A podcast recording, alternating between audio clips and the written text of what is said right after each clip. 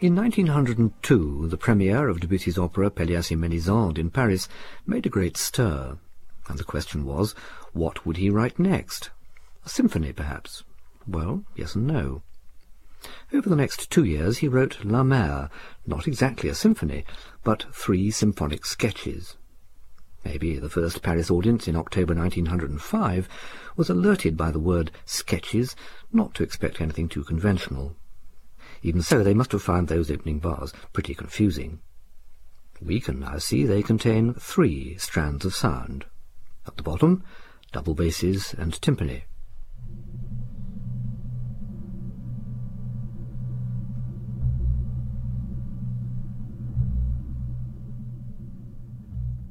Above them, cellos and harps have the same two notes as each other, but in different rhythms. While the harps rock gently, the cellos have a short note followed by a much longer one, what's called a Scotch snap.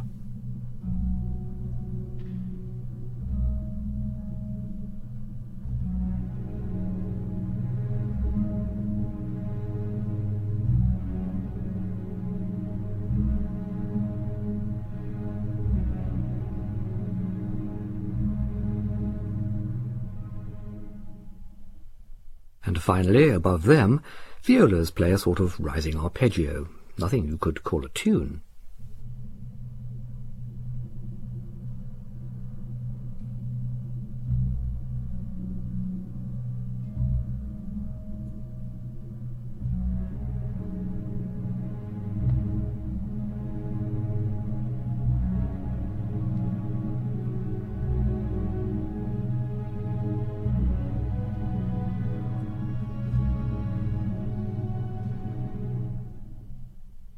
All very vague and mysterious, but we can't help hearing that the rising viola line somehow grows out of what came before it, even if we'd be hard put to say what Debussy has done exactly.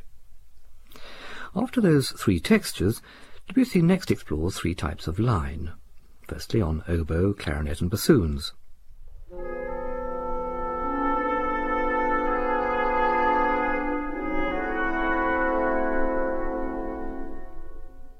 A tune? Hardly. Memorable? I would say so.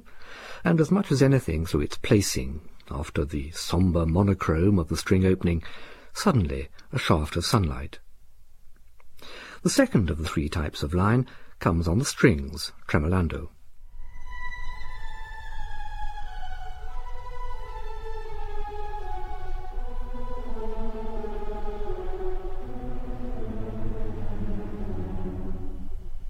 Four descending notes of a scale. Again, hardly a tune. But Debussy now combines these first two types of line to make a third, the up-down wave-like shape of the woodwind idea, with the four descending notes of the tremolando strings.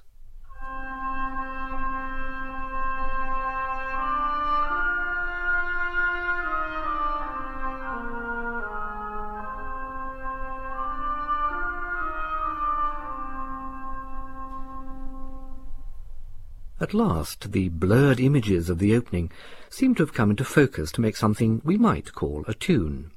And it's tempting to give that phrase a name, the Wave's Lament, or some such. It has a wonderfully floating, flexible quality, again pretty disconcerting for those early audiences who were used to a musical idea that said, I am a theme, take note. The flexibility and mild uncertainty come partly from it being not a four-bar, but a five-bar phrase and from it being built not of four, but of three elements. Up,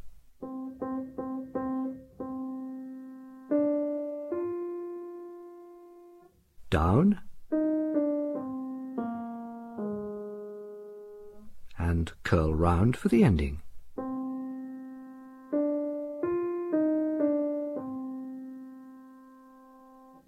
So already in less than a minute Debussy has explored not only the usual techniques of turning one pattern into another, but the idea of asymmetrical threeness. In music, as in much of the rest of our environment, things seem more regular and manageable if they come in twos or fours. Here, the five bars and three sections of Debussy's phrase make it unpredictable and unsettling.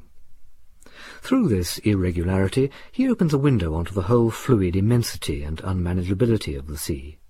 And all the time there are little crescendos and diminuendos, little swells, as phrases and fragments emerge from the texture and then sink back into it. A tremendous amount happens in these twenty-one bars, but at the same time Debussy is telling us, you ain't heard nothing yet.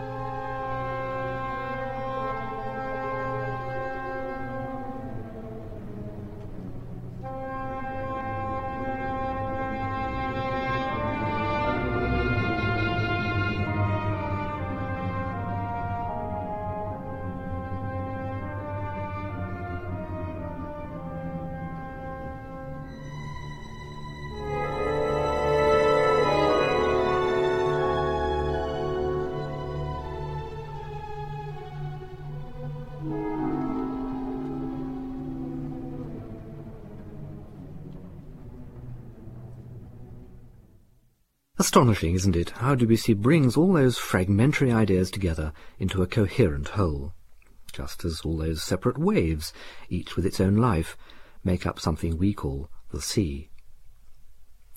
One of the many facets of Debussy's genius was knowing how not to go too far. He realized there was a limit to an audience's patience with hearing just fragments, however cleverly strung together. So, with the sea-like character of the piece now established, he gives us a tune, on four horns, muted, and marked expressive and smooth. This horn tune is interesting because it's not in a major or minor scale, but in a special mode. Not a mode we might recognize either, perhaps from folk music or ancient chant, but one built on the natural intervals of the harmonic series. That's to say, with the fourth note sharpened, and with the seventh note, the last but one, flattened.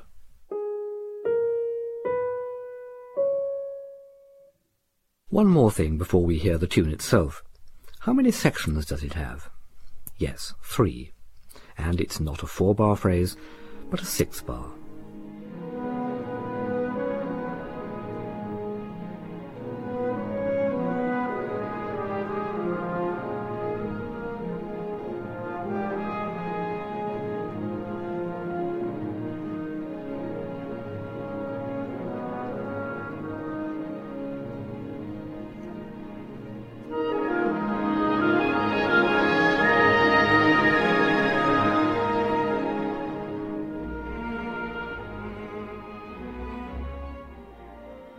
The feel of that tune is another kind of irregularity, like the ubiquitous threes.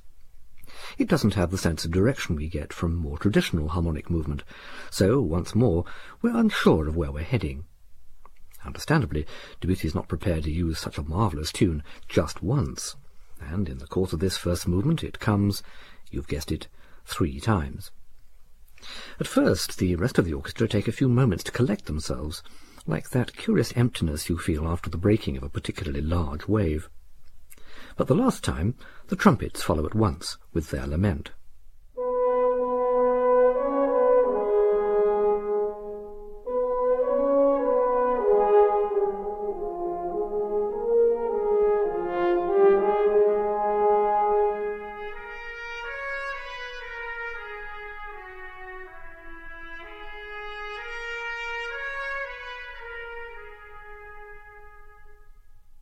Do you hear that trumpet phrase?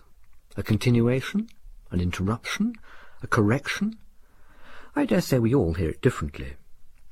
At all events, it provokes an outburst of rhythmic and textural activity, one of the most extraordinary passages of early 20th century music, taking us to the brink of chaos. There are, in fact, six patterns going on simultaneously. As we did at the very start, Let's hear the build-up from the bottom. First, regular crotchets on the double basses. Above those three notes, eight notes on harps and cellos.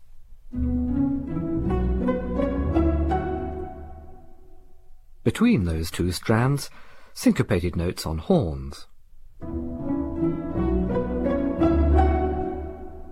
And above all those, fluttering sounds on upper strings. And against all that, wave shapes in the woodwind. Meanwhile, the trumpets are sounding their lament in yet another rhythm. Let's go back a little way, and hear how first the horn tune, then the trumpet continuation, supported by this highly complex texture, together drive towards the climax of the whole paragraph, the point where everyone joins in for the breaking of the great wave, followed by a slow dissolution.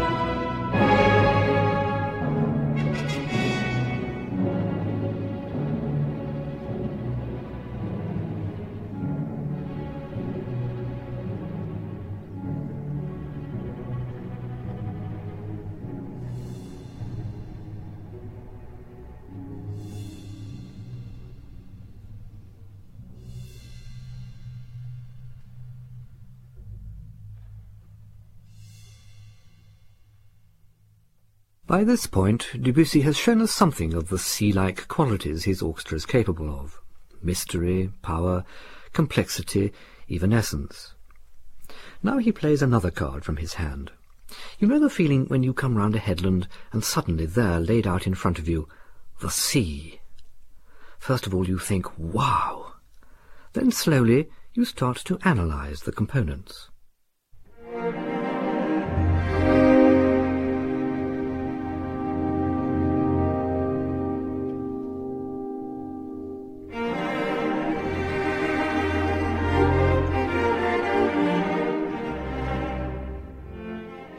The impetus of that dotted rhythm carries the music onwards in the nearest to a conventional symphony we've heard so far. So here are two more properties of the sea, the capacity to arouse wonder and a long-term energy.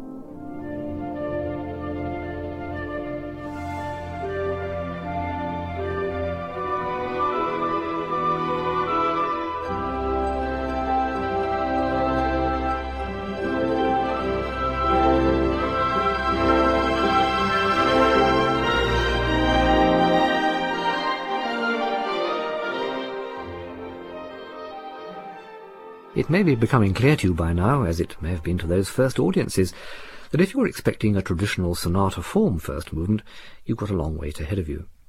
Instead, I would say Debussy is balancing energy against contemplation, movement against stillness, if you like, waves against troughs. The dotted rhythm goes on for some time, but gradually the earlier contemplative material begins to infiltrate. It's split up between woodwind and brass, and just as no one wave is ever exactly the same as another, so here the shapes are all slightly different, though you can hear they're all based on the tune I called the Wave's Lament. The dotted rhythm is still going on in the strings, but eventually this contemplative material wins out, and we reach the extreme still point of the movement.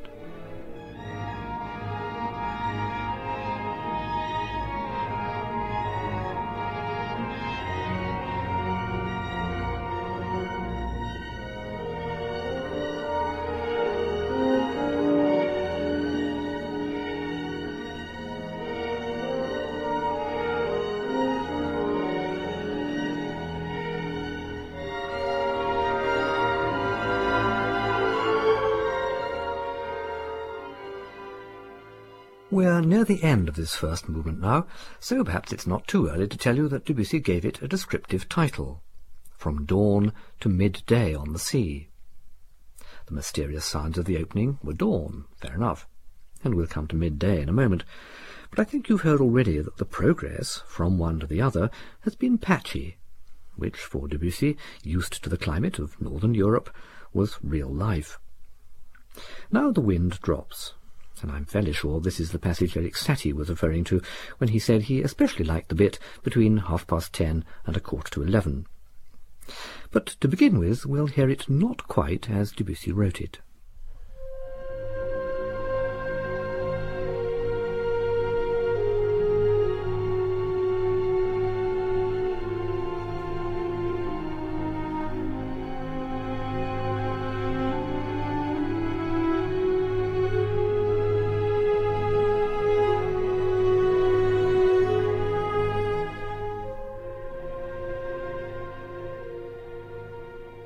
If you know La Mer, that may have had you jumping up and down, but even if you don't, I wonder whether the colour there sounded quite right. I substituted a clarinet for Debussy's cor anglais. Here's what it should sound like.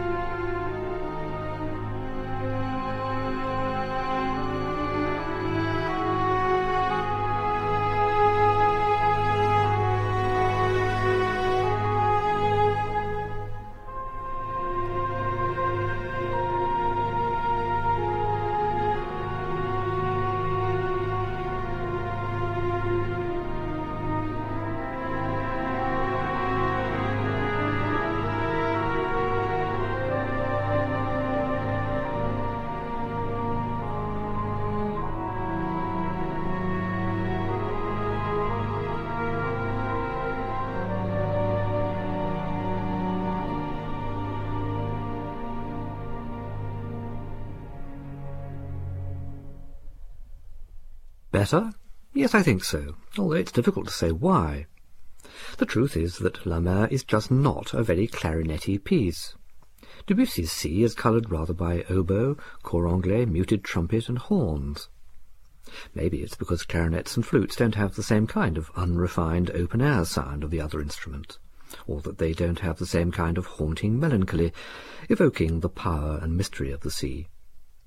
Whatever you think, instrumental colour is a crucial part of this work, not just something tacked on to a piano score. For the second and last time in the movement, as you've just heard, energy dissolves, and again a new theme fills the vacuum. So what sort of midday does Debussy give us? A bit hazy at first, and then a blaze of sunshine. Some of the material's familiar, including the short-long rhythm from the very opening. But the real treat is a new theme, which we can fairly describe as a chorale. Is midday, then, the spiritual goal the movement's been aiming at? The trumpets take off their mutes at last, so maybe it is. But listen to what happens to the triumphant final chord.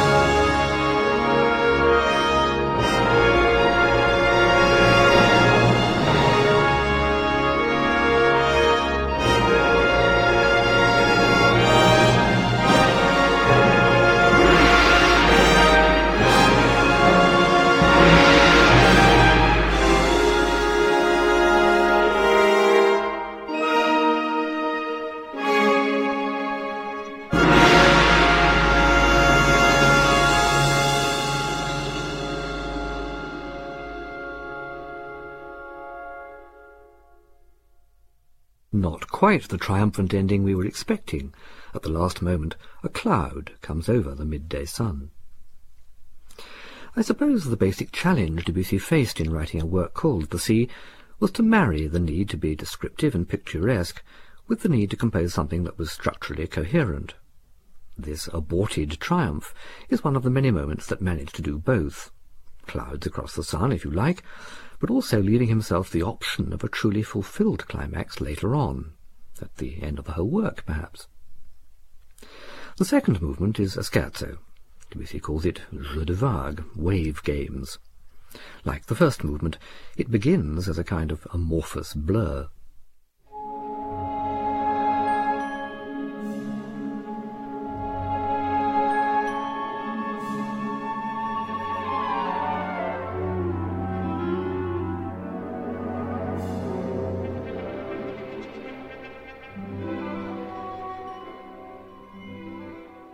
Whereas the first movement began as a low amorphous blur, this movement begins as a high one.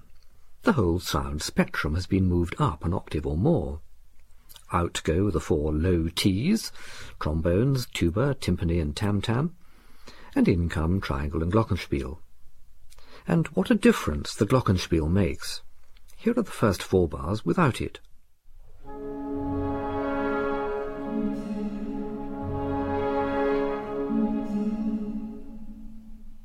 And now those same four bars with the glockenspiel.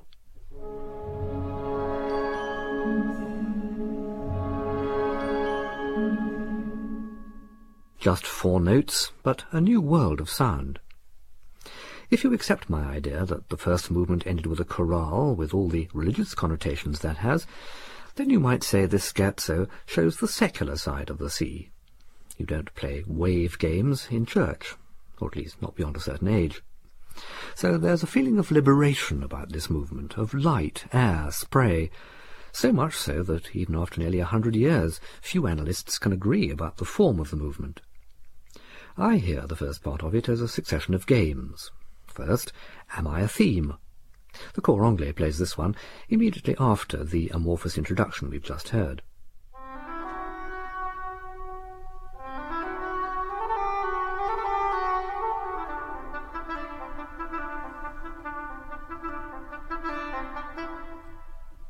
Well, is it a theme? Like so many in this work, it just peters out. And this despite a sort of encouragement from the flute at the end, which introduces a new game. Am I a line? Here's the flute part at half speed.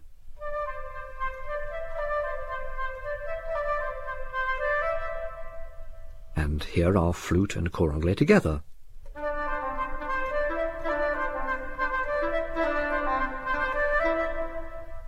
So is it a line? Well, as often in La Mer, the answer is yes and no. Flute and cor anglais play more or less the same notes, but not quite. The posh name for this is heterophony. It's a line, but a disturbed line, pleading for someone to come and rescue it. And how is this done? Simply by having another go.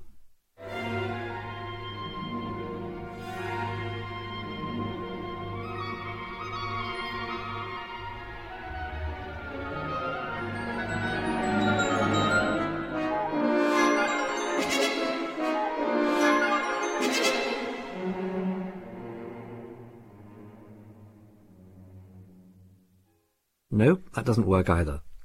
How about if we start again with a couple of trills? Might that lead to something more permanent?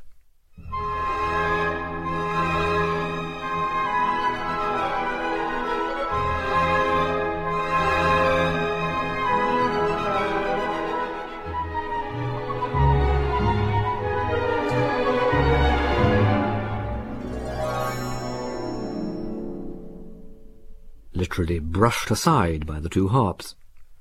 Perhaps it's a game of patience. One day, with luck, it'll come out. The horns decide to try their luck against the dismissive harps.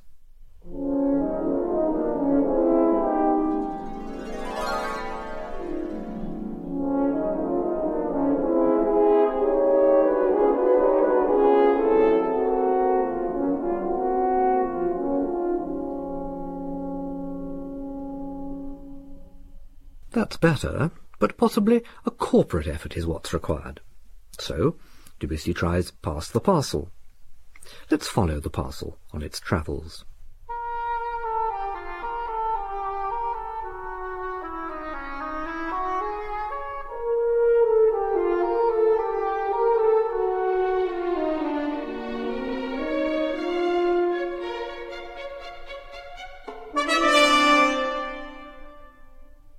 More evidence there of Debussy pulling the rug from under our feet, this time in his orchestration.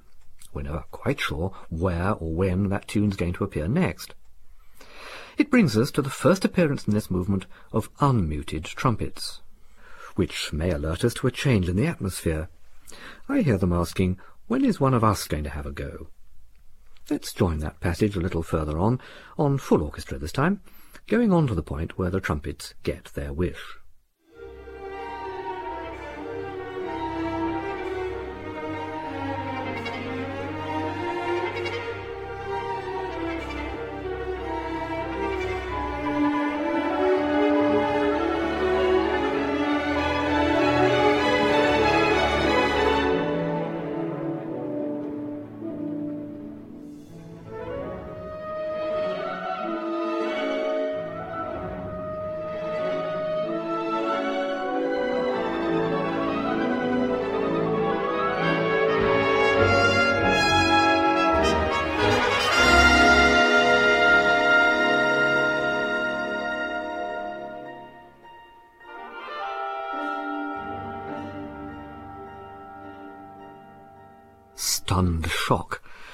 The appearance of the school bully in the playground. Even the orchestra doesn't know how to respond. Oboes and cor anglais can only echo the end of the trumpet phrase. So far, the whole movement really has been not only about games, but about failure. Failure to find any kind of satisfactory conclusion to any single idea. They either peter out or they're interrupted. Debussy felt this was as far as he could go with this process. Something more tangible was now called for, something with more swing to it, a long swell after all these tiddly waves. And the whole central part of this movement is taken up by another kind of game, a dance. Take your partners.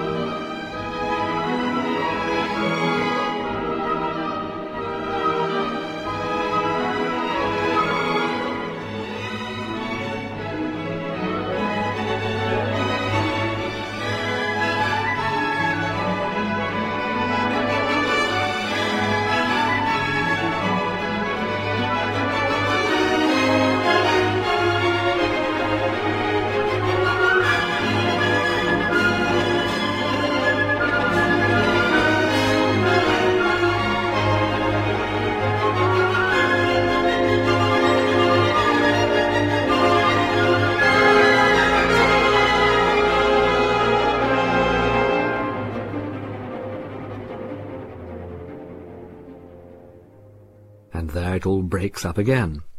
For a moment we seemed to have reached the most solid footing so far, regular rhythm and unambiguous harmony, supported by a long pedal note in the basses.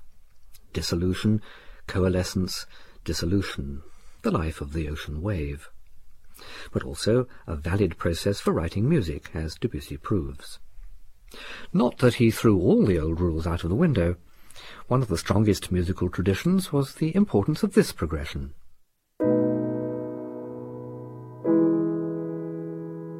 There the bass B moves to E. Dominant to tonic. Debussy had a chance to use this progression quite early on in this second movement, where the harps were trying to sweep the horns out of the way. The cellos are playing a low B, the dominant, and there's a chance they could then move to the tonic E. But do they?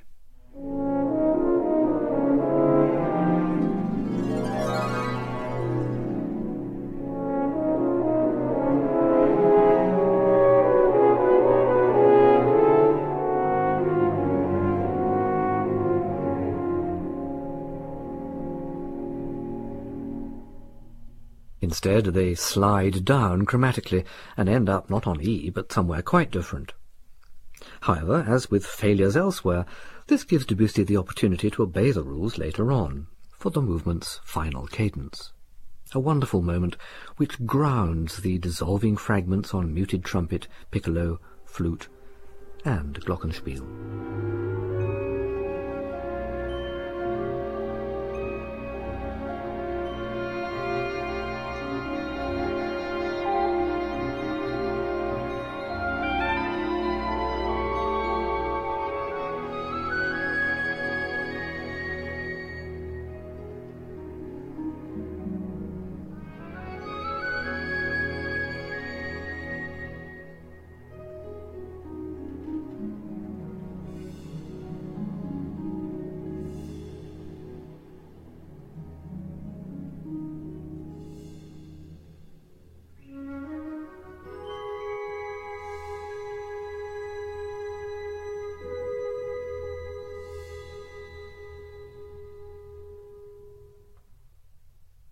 A magical sound. But even if we've never heard La Mer before and know nothing about it, I think it's clear the piece can't end here. We haven't found our way back to the first movement key, for one thing, but surely we also need another movement to balance the first one. Debussy agreed, and a look at the orchestral line-up for it shows something of what's in store. Back come the four low T's, trombones, tuba, timpani, tam-tam, plus two low newcomers, double bassoon and bass drum. But also the glockenspiel stays from the second movement, so on the textural front at least it's a familiar pattern, with a last movement acting as a compendium of the previous ones. And as with the first two movements, Debussy announces immediately what kind of piece this is going to be, partly through the use of these low instruments.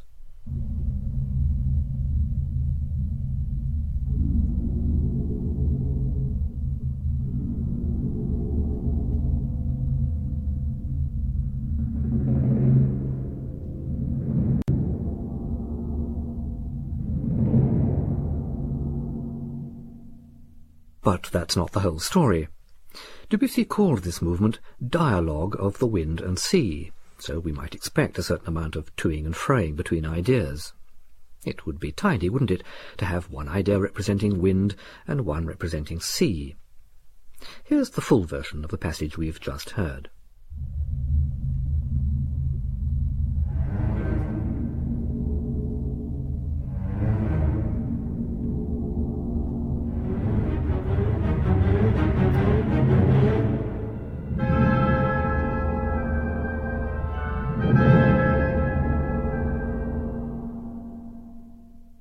So are the strings there being wind or sea? And just to complicate matters, some people think that last wind phrase depicts seagulls screaming. Well, personally, I don't think Debussy wanted to be tied to any detailed representations. But the general notion of conflict is unmistakable, I'd say. And, of course, conflict needs to be resolved, but not immediately. If there's one thing that marks Debussy out as a revolutionary, it's his perception of all the different ways in which one phrase can give rise to another. We've all read in programme notes things like, this bridge passage leads to the second subject. What do you mean, leads? As we've heard, a phrase may be the result of a previous one, but equally, with Debussy, the link may be much more ambiguous. A phrase may interrupt what's gone before, play with it, contradict it, soften it, harden it, and the value of such ambiguity in a piece called The Sea hardly needs underlining. The notion that everything is fluid, ambiguous, open for development, even extends to what look on the page like perfectly respectable themes. As I said, Debussy recognized that there was a limit to an audience's patience with mosaic fragments. We all like a good tune. And he gives us one, the Song of the Sea, if you like and it's even a conventional sixteen bars long. Good heavens, you may say, two eight-bar phrases. No, nine bars followed by seven bars. And over the top he tells the conductor, get very gradually slower, and then come back bit by bit to your original speed.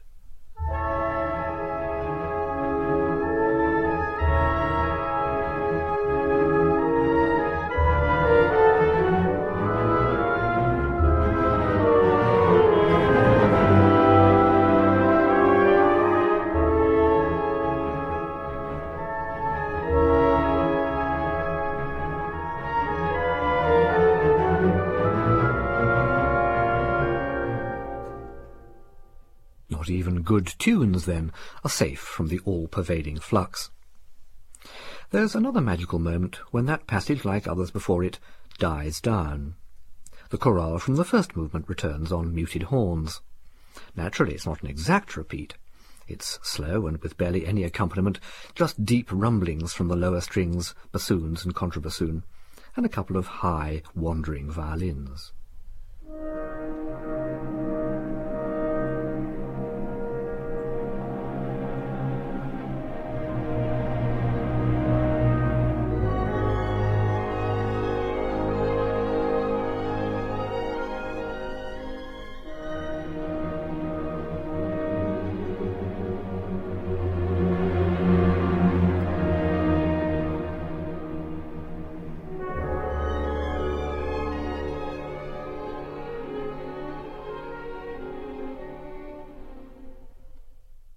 The atmospheric message, then, is one of magic and distance.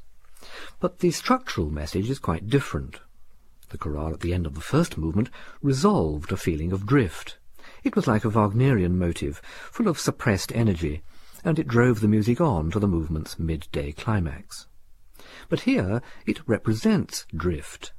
As a result, we unconsciously wait for its resurrection at some later stage, as everything a chorale ought to be firm, symmetrical, decisive. One last look, though, at the way ambiguity infects every molecule of La Mer. The distant horn version of the chorale leads to a return of the song of the sea. Calm now, sunshine possibly, a few high clouds. The essence of the texture is this.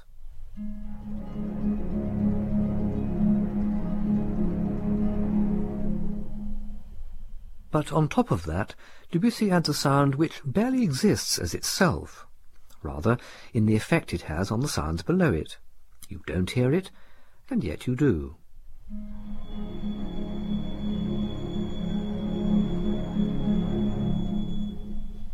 A high violin harmonic, another of Debussy's miraculous touches, which transforms the orchestral texture. We've rather neglected so far any discussion of the dialogue of Debussy's title. I feel there is dialogue, in the general sense of conflict I mentioned, but also in one very specific detail, which, for me anyway, helps throw light on the problem all conductors of this piece have to resolve. Fanfares or no fanfares? Here's the passage in question, leading up to the final drive to the end. This is what Debussy wrote in his original score, published in 1905. Then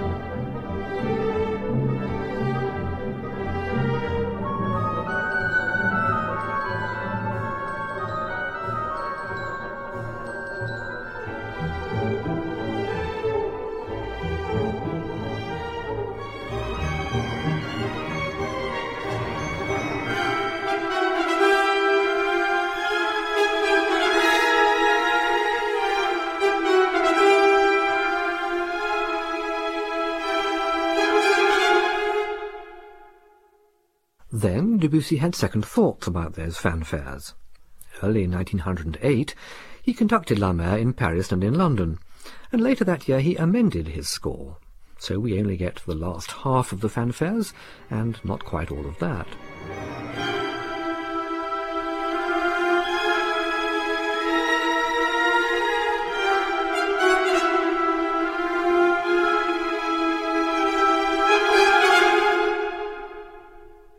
A second edition of the score of La Mer came out the year after, 1909, and in this Debussy took the fanfares out altogether.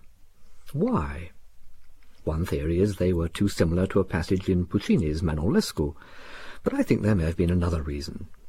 You may have spotted that the lead-up to the fanfares is indeed a dialogue, and between two ideas that have been with us since the very beginning of the whole work. The Scotch snap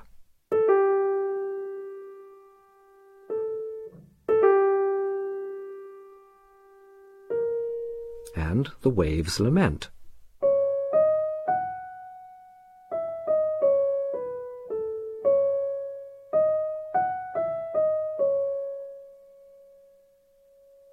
At the very moment when the fanfares come in, these two basic ideas are combined. Oppositional dialogue is subsumed into a single phrase.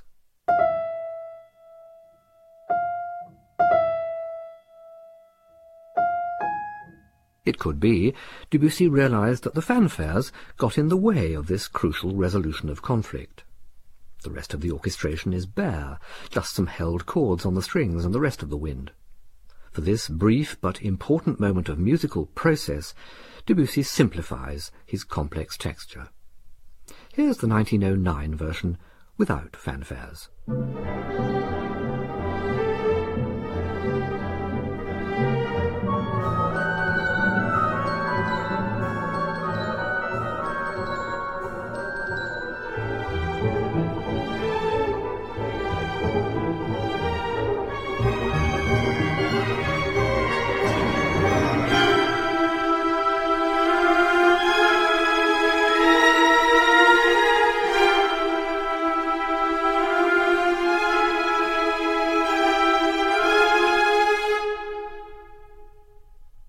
This point, the Song of the Sea returns and leads to the third and climactic appearance of the chorale.